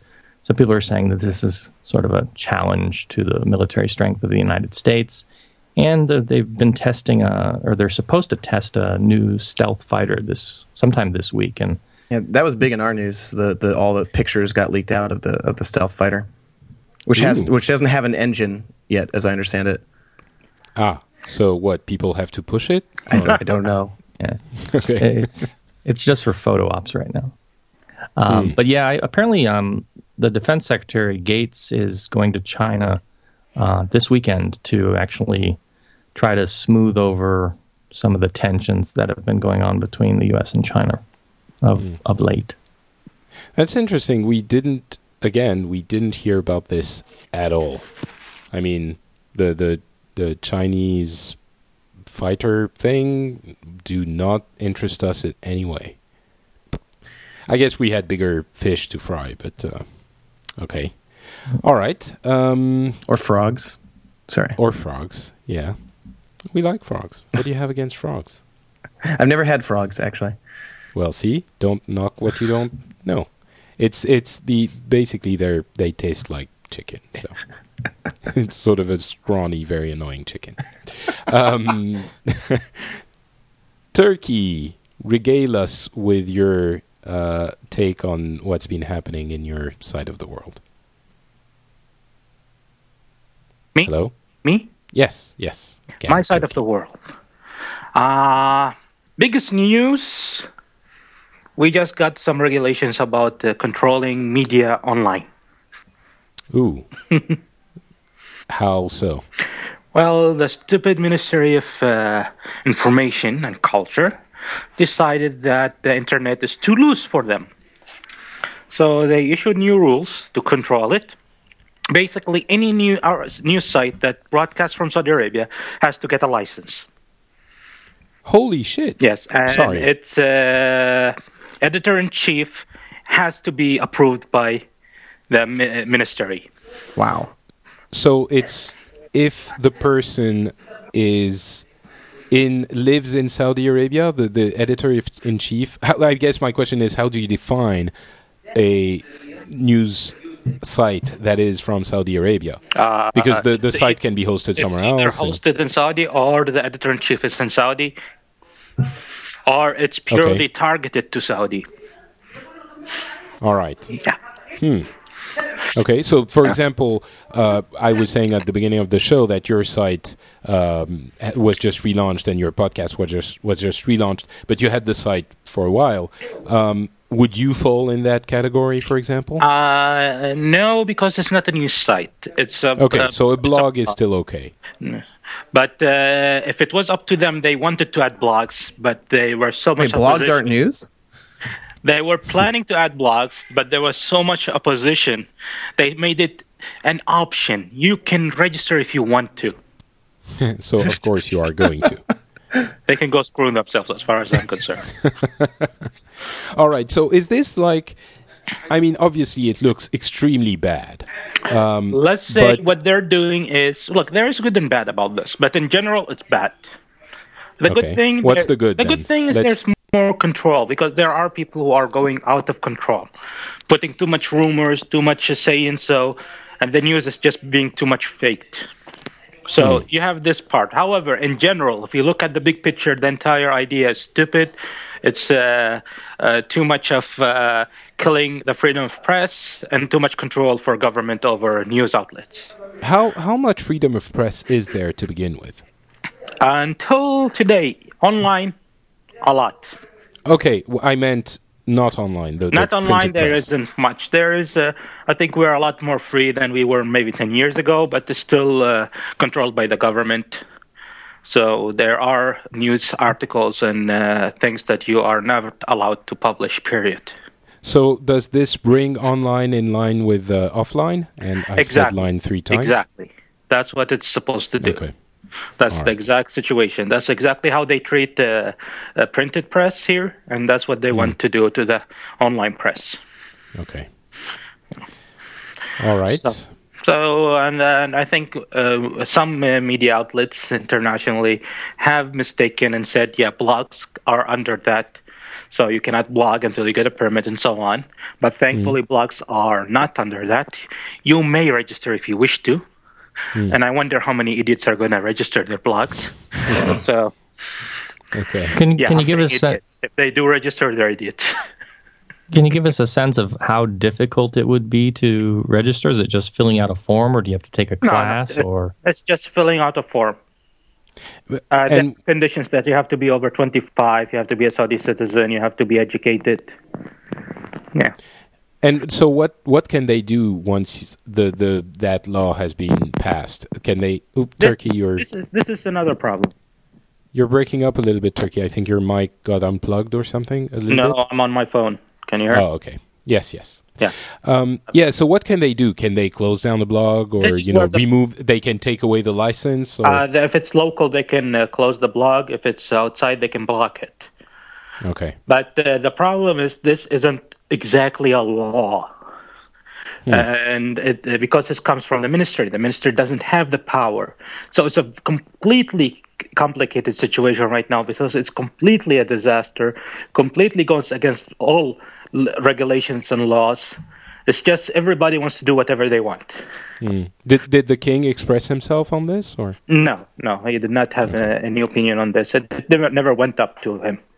Okay? Because to go up to him, then it becomes a royal decree. Then there's no problems with it. That's it. Yeah. So, but it never went to up. Uh, it never even passed outside the Ministry of Information. I see. Yeah. So le- uh, the legality of these laws are very, very weak at the moment. So, Okay. so it, it is a questionable. Uh, although most Saudi uh, uh, news sites are happy with these laws because they don't care about freedom of press. What they care about is money, and these laws help them to be more profitable. How?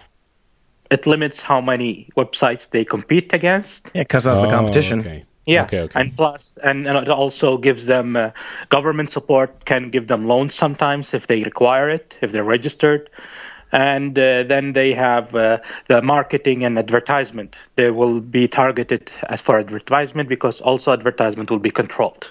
of course. So, so Okay. Saudi websites majority are happy with it. The bloggers are definitely none is happy as far as I know. Of course. Yeah. okay.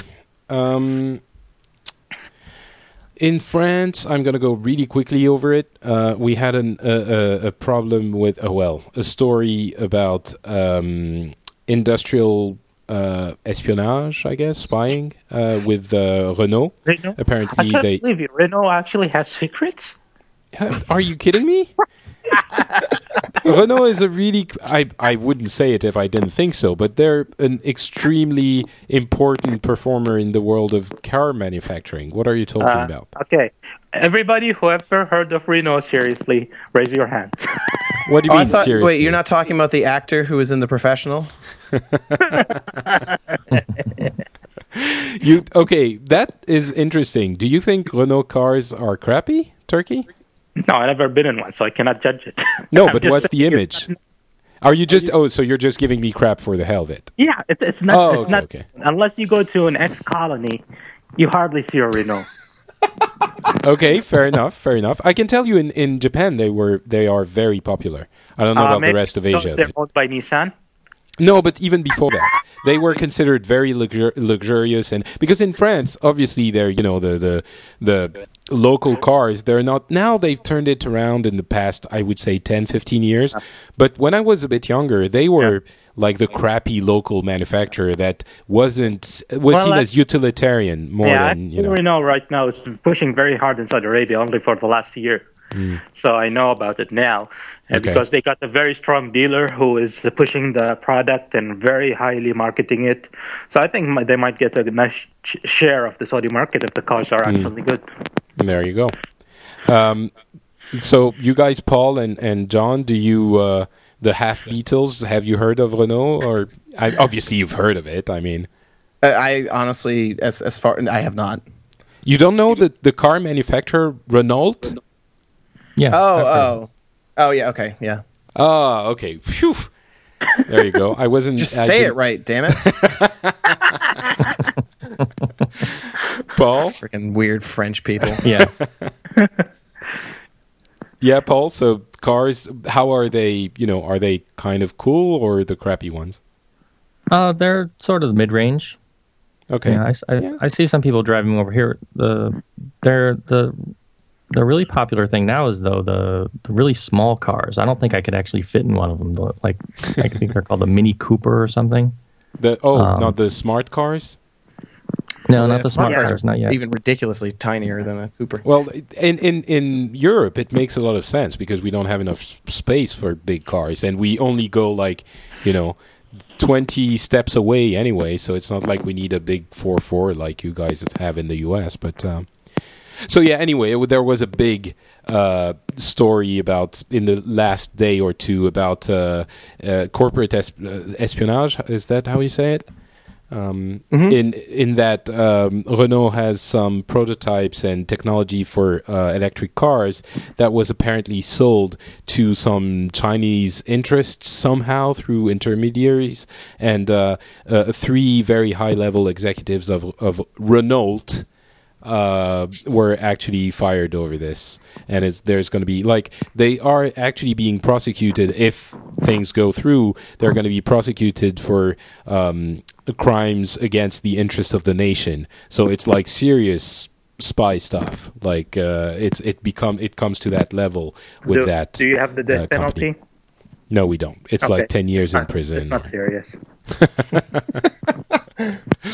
Um, Turki, your your coal quality is really bad now. I don't know what's happening, but um, Yeah, tweak your uh, hat. Just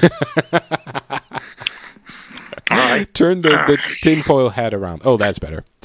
All right, I guess we're gonna we're gonna finish up uh, with uh, John and the things that happened in the U.S. Bef- before that, I just want to say. Um, we did hear about uh, the uh, "Don't Ask, Don't Tell" being repealed. I think in mid uh, December or late December, which was a big victory for Obama, and we did hear about it. I personally thought it was uh, fantastic news, but um, yeah, it it was one of these weird situations where everyone agreed that it was crap, and a couple of political, you know, interests uh, would go going against the advice of the professionals and the analysts and the people involved would have had been blocking it. So it was really.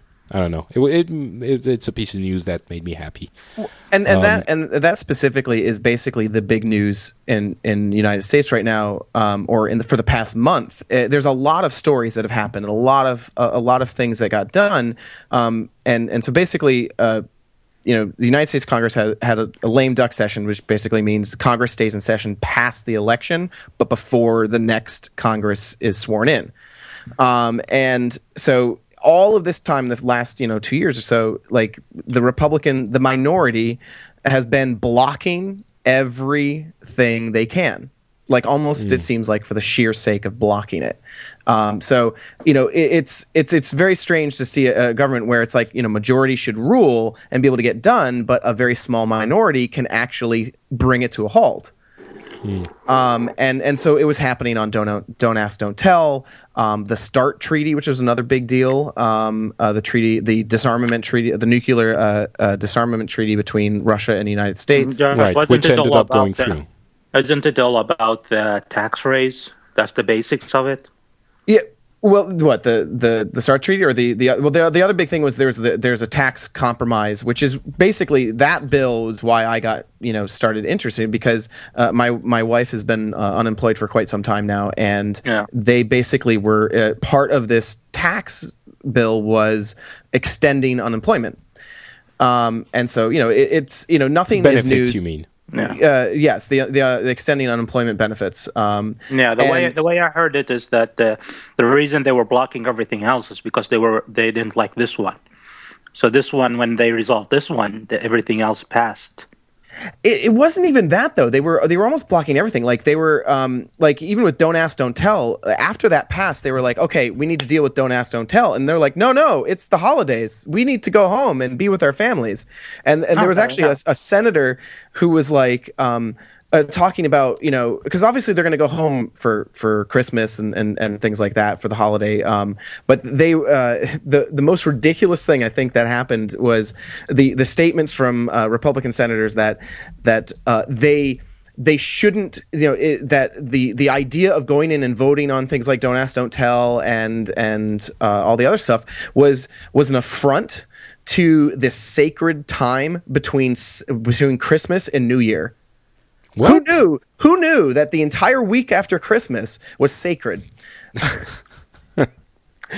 It's you know I would be uh, guys listening if you are of of Republican I'm going to use a funny term of Republican confession, uh, meaning in French confession is like religious inclination. Um, please let us know on the on the blog, uh, comment comment on thephileasclub.com what you thought about Don't Ask, Don't Tell, and the fact that it was uh, voted, you know, off.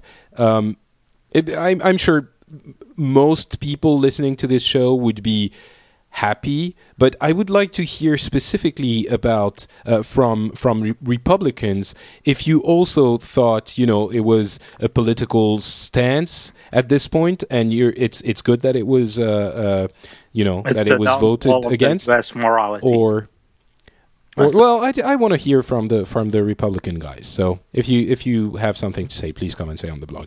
Um, okay, so that was that the big story. Um, I mean, I mean, have it's- you it's- started? Sorry, ahead. go ahead. No, you go ahead, ask your question.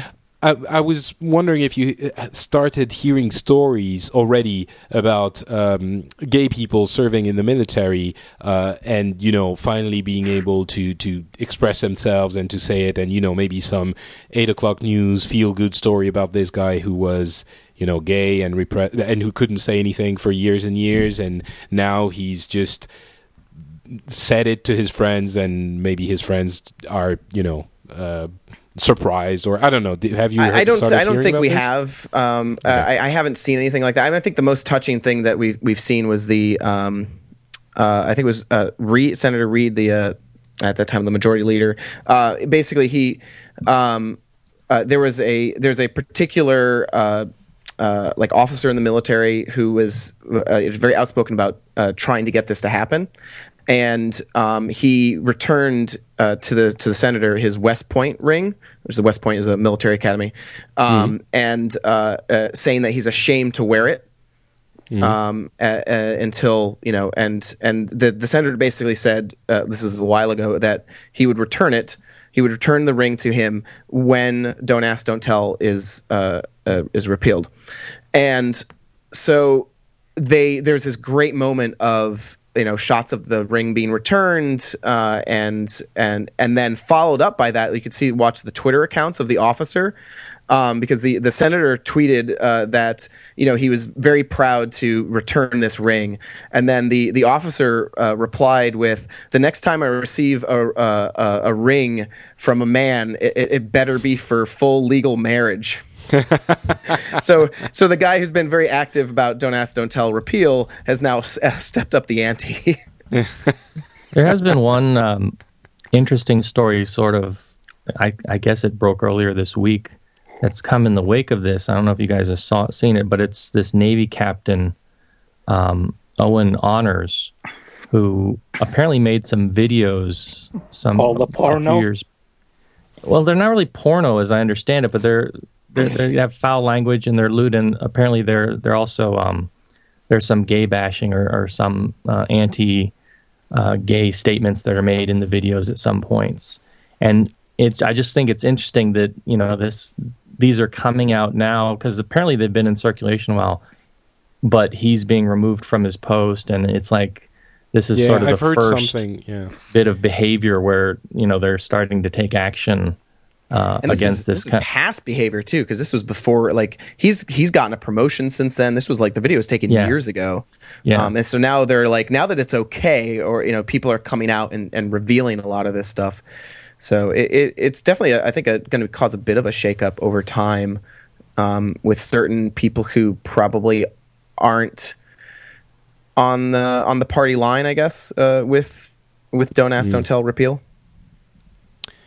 All right. Um, I guess um, John, do you have anything else you really want to mention, or No, I mean, I just think it's it's you know, there's a just a lot of uh, right now. I'm just kind of sick of our of my per- of my government uh, in terms of like how the Congress works and and just how you know I, I personally am an independent. I don't I I'm kind of disgusted with both parties to to a large extent, and it it just it, the the inability to get anything done um, and, and uh, is is just over the past few years has been pretty horrific. But I, I am impressed that like that something was done. Like we got a bunch of stuff done in the last month, uh, and a lot of it was very good. Um, you know, specifically like just for as far as the rest of the world concerned, the the the the the disarmament uh, treaty with uh, with START, and also I think following along there was a um, uh, I think Obama had set out to uh, get back a lot of the highly enriched uranium that is out uh, outside of you know that has leaked out of Russia and the United States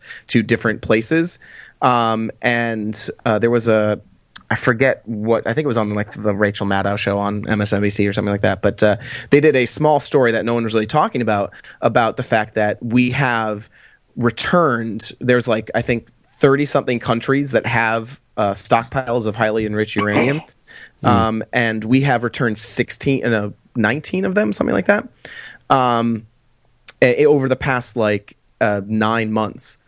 So it's very interesting, like trying to get all this, you know, uh, weapons grade material, uh, you know, uh, uh, material back into the hands and securing it, um, and which I personally think um, is a very good thing for the world. but um, so it's it's good to see. that I think there's been a lot of progress uh, in uh, over the past year, which is now going to be tried to be undone. And and I don't Yeah. really care uh, personally. I just want progress. You know, um, it, it's the the the when it goes straight down the middle and something gets done and everyone gets a little bit of something. Um, I'm happy. You know, um, and as long as something, go, you know, I, I am. You know, I would be, I would. I would even I'd be out more to vote and be more involved, uh, you know, with politics if it wasn't just two ends tugging at a at a rope and no one going anywhere. If it was actually people working together and getting something done. So, but that's, I do agree. politics You is. know, it, it's sort of a chicken and egg thing. I mean, I do agree that it does seem. Uh, I'm sure you know you've seen the YouTube video where people, Congress people in the U.S. say back from the early '60s or '70s, they all say, you know, Congress is broken, uh, Washington doesn't work, there's too much this, too much that, blah blah blah. It does seem like today it's come to a point where I mean, I don't. I, I wouldn't say nothing ever happens, but now with what we've heard from the the right is we are going to undo like vindictive Yeah. Discourse saying we're going to undo everything that Obama has done in the past two years. Like this is the agenda. The the the, the goal of the Republican Party seems to be we're going to unweave everything that's been done. And Right. it seems like, you know, that's Which has nothing to do with what But- it has nothing to do with what their constituents want or need. It has everything to mm. do with just taking down Obama and trying to secure mm. the next election. And that's just job security. And their job is not to keep their job. Their job is supposed to be to to govern and to legislate. Yeah. And if they can't do but that anymore. It's it's you know you get you e- either in Congress or for the presidency, you get maybe two years in, and after that, it's all about the next election. You know, so right. And now there's- now it's just going to be defending what they've done. And that's it. That's that's that's all. I well, I, I will say something though, John.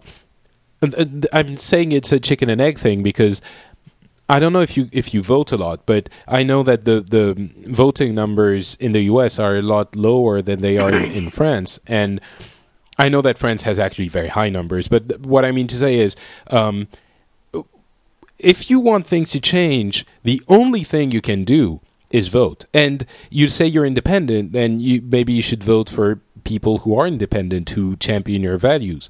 Um, I cannot. I understand that the two-party system makes all of this very difficult in the U.S., but I can't believe that there is no one, even if you you add a, a, a thousandth of a percent to their voting uh, uh, results in the first term of the elections, that's at least you know doing your part. And I'm not saying this specifically to you, but I'm th- saying this to everyone listening. You might think it doesn't matter. I can tell you hundred percent you're wrong. It Well, does matter. That's I'm- the only thing that matters. and and and uh, the the the other side to that i feel is is the part there's two parts i think that's broken i mean the, the part that's broken in congress is the fact that the minority can pl- completely just halt the congress if they don't like something um, and and and destroy everything which is kind of what's been happening but we eventually got through it um, but I mean, the other thing is, it's just the way our voting system works in the electoral college, and and how popular vote doesn't really matter. So, does my you know my vote? Connecticut is you know it was the state that I live in um, is typically voting the you know it, it, it votes the way that, that I want you know, but the the United States as a whole does not. So it, it's it's very difficult. I can affect Connecticut, um, which in turn will you know I mean even then I can't really you know me voting or not is is Connecticut is a very very democratic state, um, and it, that's that's not really going to change. A very liberal state, um, and No, and of course. Well, I guess that is what I'm trying to say. It doesn't matter that you're not actually going to change things because it's a, a, scale thing. It's just. I remember Tom Merritt, and uh, I think he was on on. Can't remember if it was Forecast or East Meets West when he was saying when you get your your vaccine for you know your flu shot it's not just for yourself. It's for by doing it you're preventing other people from also getting the flu.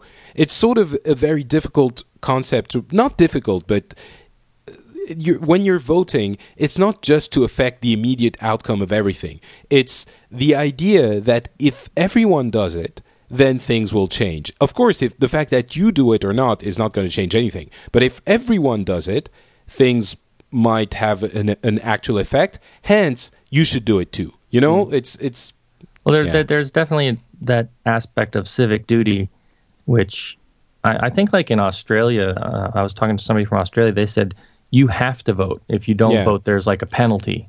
mandatory vote is fan, a fantastic concept. and, and that and you know and then and that's that should be fine. I mean that that would be great. I think it's just you know just growing up as far as like it, it's taken a long time to take interest because none of it really truly affected my life. sure, no, I Um, understand. And, Hey, and, you know and there's what? no Let's- civic you know there's no real civic uh, uh, duty bred into us as a society anymore. It's not part you- of our our you know. Well, you seem like a, a, a at least a concerned person. You know, like a civic-minded person who takes interest in in what happens around you on a societal level.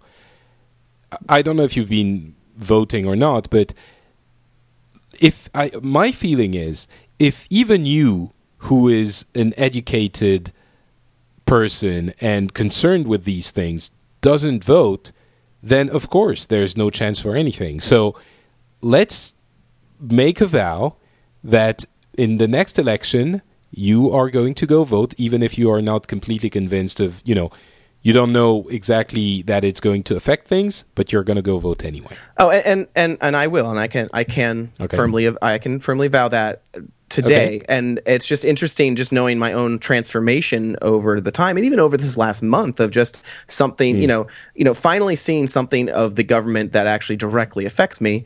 Um, and and that has to do with you know just because Oh, you could because you could come out to your wife that you're actually gay. Is that the, Y- Yes, yes, and Okay, we can thank you. finally, we can finally, if you move to uh, Connecticut or Massachusetts, we can get married now. Ooh, wait, what? Huh? Okay, yeah, no. So okay, sorry, I'm being completely. Diversion, And you can Um, join so- the military. So you're Yes, exactly. I just had this picture in my mind of me and uh, Patrick skipping along, holding hands, and uh, Oh, toting God. M16s. That's we did we image. did we did do a date night with uh, Patrick and John. So Yes, it's true. There you go.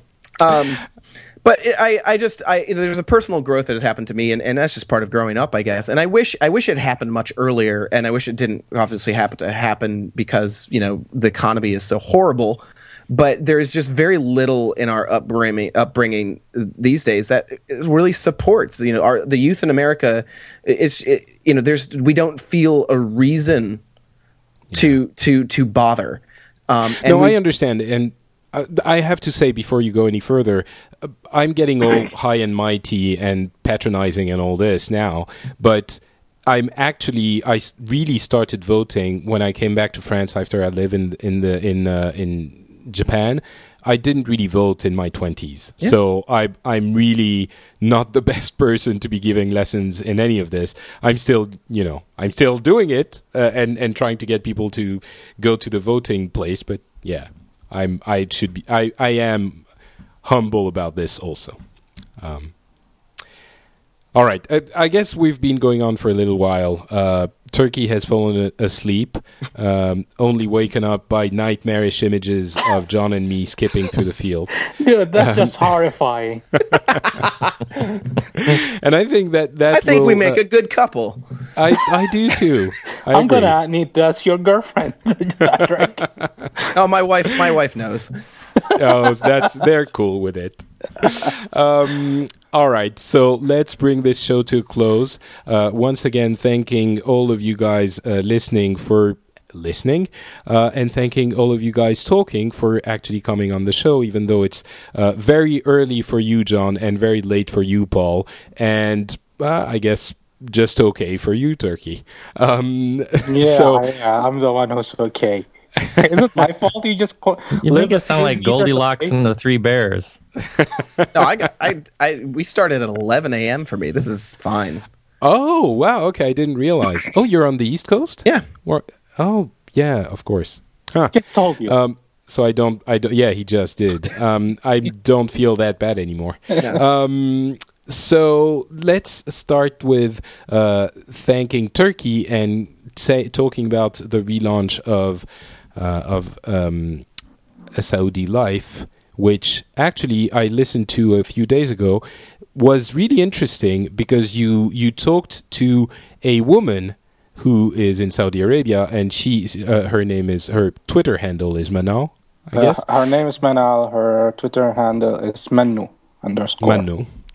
Um, and and she describes her life in Saudi Arabia. She's studying to be a doctor. Uh, it's it's actually if you want to um, hear a little bit more about everyday life and and women's life uh, is in Saudi Arabia, that's a great listen, uh, and I would highly recommend that you go listen to it. And now I'll shut up and let Turki tell us about it more. Thanks, you liked it.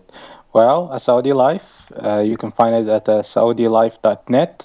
And it's basically a relaunch of my podcast. I used to do this podcast for a while, and I just relaunched it on New Year's in a completely new format. And hopefully, every month, I'm going to have a guest over, female or male, Saudi or an expat who lives in Saudi, and we're going to discuss about their experiences and their life in Saudi Arabia.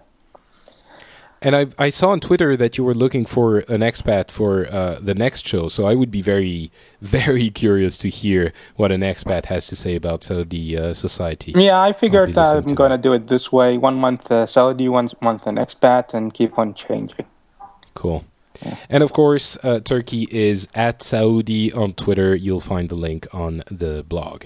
Uh, Paul, tell us about where we can find you on the internets.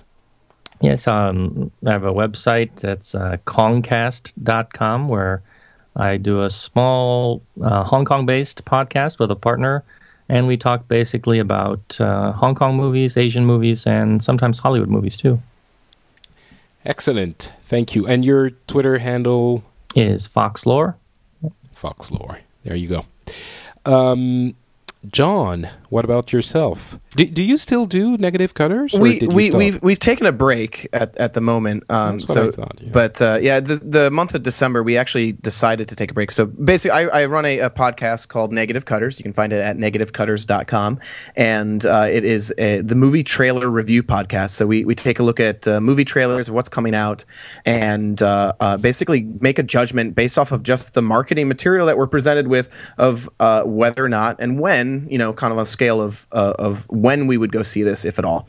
Um, and uh, we've been discussing some format changes and things like that. And with the holidays and and a lot of stuff personally going on, I, I decided that we would. Uh, it was a good time to break um, uh, and for a month. And then as soon as I said that, I got sick um, uh, for about five or six days and have had a hacking cough for about the, the next four weeks. So um, it was it was a good time to not be podcasting. Otherwise, I'd be hitting my mute button every other uh, every other word. So. Um, but we are we are looking at uh, bringing it back up. We're gonna uh, change the format up a little bit. I think we're gonna we've been doing some uh, kind of looking at what's coming out this weekend, uh, which I think when it comes to trailers, I think we're gonna start. I think it's going to be a little bit more relevant for us to look a little bit farther out and talk about new trailers that are actually coming out. So, um, Okay. but uh, we're gonna we're gonna change it up a little bit and uh, try and make it more fun and probably do about twice a week. I've been doing three three episodes a week, uh, which was you know, well they're short episodes. I record them all at once, but uh, we, you know, we, um, but uh, yeah, we've been. We're gonna we're gonna slow it down a little bit and make it a little bit easier to produce, and uh, uh, but it's still gonna be consistent. So uh, look for that coming in the upcoming weeks. Good choice. And you can also find me on uh, Twitter uh, at twitter.com slash copperdome. Which I've always wondered about. What is this copper dome thing? Copper Dome is the uh, it was my design the design company the name of the design company that I made about probably about ten years ago. So um, it's sort of my my umbrella uh, name that I've always used for things. Um, as far as how it was created and came up and what it means, um, uh, when you know domain names always are the uh, uh, the the kind of the most important thing of like having a company name that has a domain name attached to it. So like years and years and years ago, um, the way I was looking for for company names was going through old expired domains um, and so uh, uh, I, I there was so, something about this, just the the not the literal translation of the word, but just the sound of the word and, and what it me- meant uh, that I, I liked in, reg- in regards to the, my style of design and things like that. Um, Okay. So. Um, that's that's where it came from, and uh, I still to this day get emails about like copper mining, like mineral like companies, um, to, to my domain name, which is kind of amusing. All right, thank you very much. Uh, as for me, I'm Patrick Beja. You can find all my links on patrickbeja.com. I also wrote an article uh, on in the airport as I was waiting for my plane to take off in the blizzard, uh, or at least to board the plane that was going to take off in the horrible blizzard and snow that we had and that we didn't talk about um, all through December. I wrote an article about how it feels to have abandoned sort of the some of the podcasting community I was a part of uh, a year and a half ago. Um, if you like, sort of reflective uh, uh, thoughts uh, on what it means to be uh, part of the internet communities, then maybe you'll appreciate that article. I invite you to go read it. You'll also find all the other links to my social uh, um, accounts and other shows on there, patrickbeja.com. I would like to thank again everyone very much and uh, give you the assurance that we'll be back in about a month. Thanks a lot. Bye, everyone.